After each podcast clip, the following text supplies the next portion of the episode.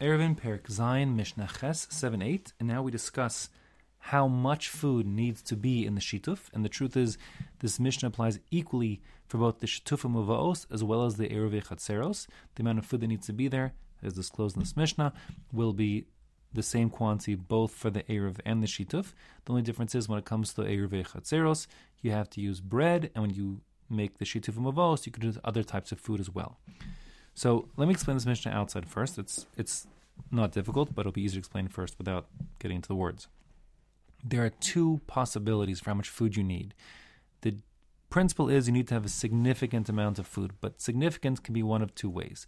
Either it could be measured based on the number of individuals. If each individual household, actually, um, if each household makes some token but significant token contribution towards the Eruv, so then that's going to be significant, sufficiently significant to establish the Shituf Mavos, Chatzeros, and the number, the quantity for that is going to be one grogeris, a volume of, let's say, bread. So that means you're talking about one dried fig's volume. So each home would contribute one dried fig volume of bread to the shituf, and then, or the, of the Eruv, and then you'd have the, enough in aggregate enough food to establish an Eruv Chatzeres or Shituf Mavos, no problem. As we said before, no need to actually go knocking on all the doors. You can take one loaf of bread that's big enough that has in it the volume of one grogeris per home, and everything's going to be fine.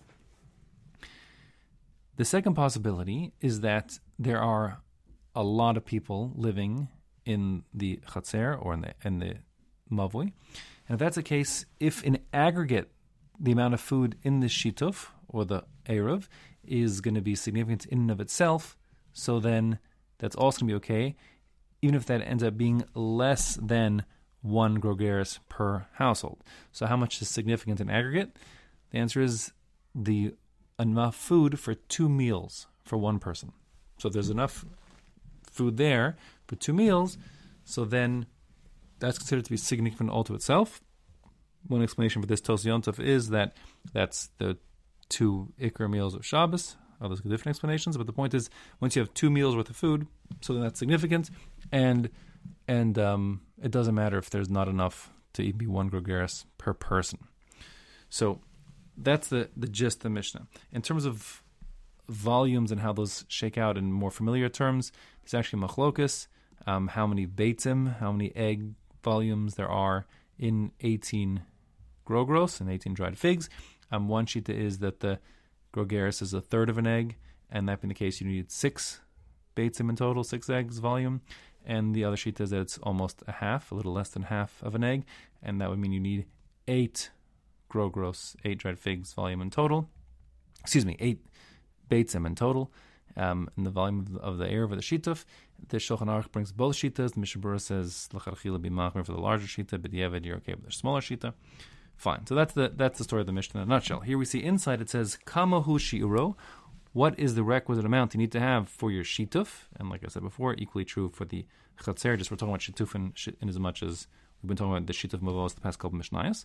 So, what's the shiur? Bizman and marubin. If the number of residences is large, meaning 18 or more. So then, mazon shtei seudos l'chulam. For all those residences to be incorporated into a single shituf mavos or eruv chatzeres, all you need is enough food for two meals. Again, that's 18 grogros, six or eight beitzim, and that's all you need in total. Bazman shen mu'atin, if there are not so many residents in the mavoi or the chatzer, meaning they're fewer than 18, so then could grogeres, each household needs to contribute or have con- given on their behalf one dried figs volume, lahotzas Shabbos, per household. Now, lahotzas Shabbos is the girsa we have in front of us, and most Mishnahs have that. It actually does not appear um, in the Gemara. This ostensibly is coming to tell you where does the volume of a dried fig come from? Why is that the requisite amount per household? And it's suggesting here because we're looking for something, a contribution that has some modicum of significance. And you will call back from Hilchos Shabbos when it comes to the transferring of foodstuffs.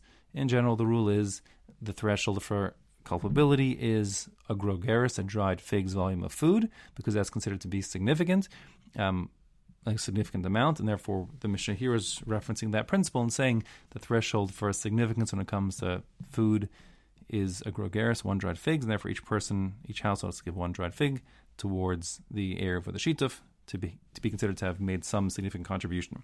So the words then would read would read bisman shehen mu'atin if there are fewer than few people, meaning fewer than eighteen households. Kugrogeris, then each then you see one dried fig per household. Lotzas Shabbos, the same quantity that is there that applies to transferring on Shabbos because that indicates significance. For each and every residence, meaning every household, one grogeris per household if they're up to 17.